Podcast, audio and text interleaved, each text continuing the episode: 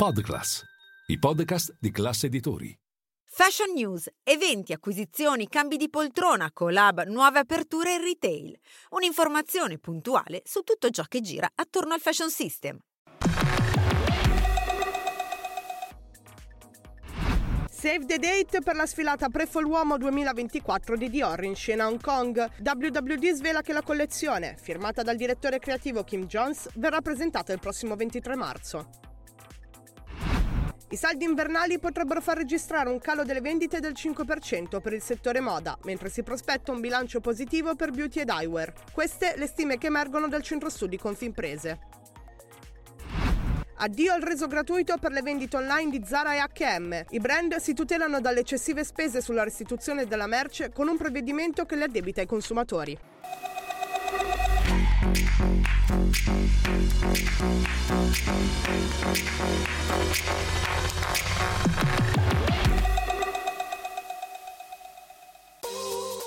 Dior ha annunciato la data della sfilata Pre-Fall Uomo 2024 in scena a Hong Kong. La nuova collezione del direttore creativo Kim Jones verrà presentata il 23 marzo 2024, secondo quanto svelato da WWD, pochi giorni prima dell'inizio della Shanghai Fashion Week. Non sono trapelati i dettagli specifici sulla location dello show, che si inserisce nel progetto itinerante della maison del gruppo LVMH attraverso le culture del mondo, che dal 2018 ha portato le collezioni Pre-Fall Uomo a Miami, Londra, Los Angeles e il Cairo.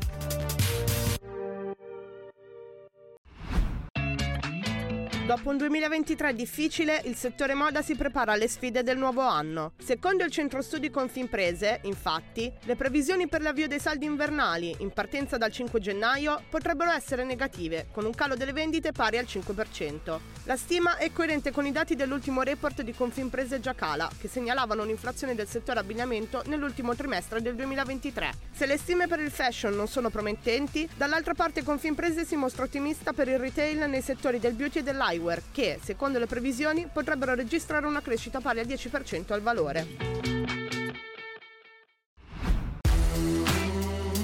Addio al reso gratuito anche in Italia. Zara e H&M addebiteranno le spese ai consumatori. Già nel 2023, nel Regno Unito, Zara aveva introdotto le spese di reso pari ad 1,95 sterline. Con l'inizio dell'anno, l'azienda spagnola ha deciso di estendere il provvedimento all'Italia con una commissione di 4,95 euro che verranno detratti dal rimborso dell'acquisto, mentre restano gratuiti i resi in negozio fisico. Dopo Zara, anche H&M decide di applicare il provvedimento ai consumatori che non sono membri della community del brand. La decisione nasce a seguito della diffusione del bracketing, trend che descrive la possibilità di acquistare online e restituire la merce che non ci soddisfa, che negli ultimi anni è cresciuto al punto che le aziende sono dovute correre ai ripari per arginare le spese che seguono un reso. Questa misura, oltre che da un punto di vista economico, avrà un impatto anche dal punto di vista della sostenibilità.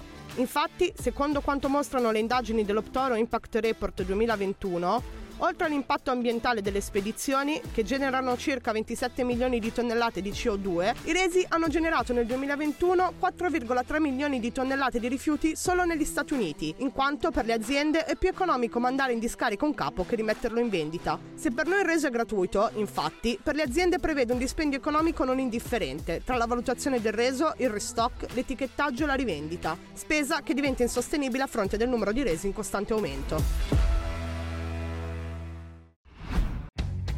Prima Donna vince la causa giudiziaria contro la maison Valentino che l'accusava di plagio. La vicenda era iniziata a maggio del 2021, quando la casa di moda romana aveva segnalato alle autorità due borse del brand pugliese, dichiarando che erano la riproduzione identica e non autorizzata delle bag della linea Rockstud, sostenendo che c'erano dei dettagli, come la forma rettangolare o l'utilizzo delle borchie, che richiamavano il prodotto della maison. A seguito dell'accusa, nel luglio del 2022, erano state sequestrate a Prima Donna 5.000 borse, destinate sia alla vendita online che al retail. Proprio sulle borchie appuntite si è poi basata la difesa di Prima Donna, che ricordò che il 29 ottobre 2018 era stato firmato dalle due società un accordo transitivo che autorizzava il brand Bitontino all'utilizzo delle borchie sui propri accessori.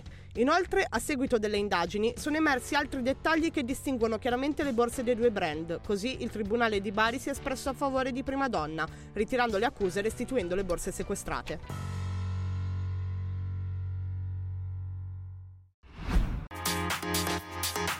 Pamela Anderson è il volto della campagna Spring Summer 2024 di Proenza Schouler. La modella e attrice americana è stata scelta dal brand newyorkese, fondato nel 2002 dai designer Jack McCullough e Lazaro Hernandez, per incarnare l'essenza della donna della nuova collezione. Adulta, urbana e intelligente, che non sacrifica le qualità giovanili della sperimentazione del gioco. La Anderson, che negli ultimi tempi ha fatto parlare di sé per la scelta di mostrarsi più volte senza trucco, viene immortalata negli scatti del celebre fotografo di moda David Giordage, proprio a Quessapone, con indossi capi della collezione che riprende i canoni stilistici del brand con una gamma di prodotti minimal ma audaci, in cui la palette colori spazia da nuance più neutre ai toni del rosso e del blu.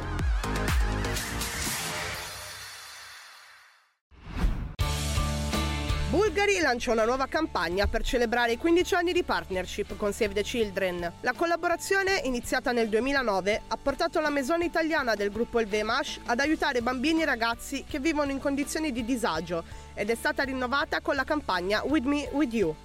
Protagonisti della campagna celebrità impegnate dal punto di vista sociale, l'attrice statunitense Anne Hathaway, il modello David Gandy, lo stilista Lou Roach, la musicista Beatrice Venezzi e altri, immortalati mentre stringono la nuova collana con ciondolo che va ad arricchire la collezione di gioielleria dedicata a Save the Children. Parte del ricavato delle vendite verrà devoluto all'associazione per sostenere la sua missione umanitaria.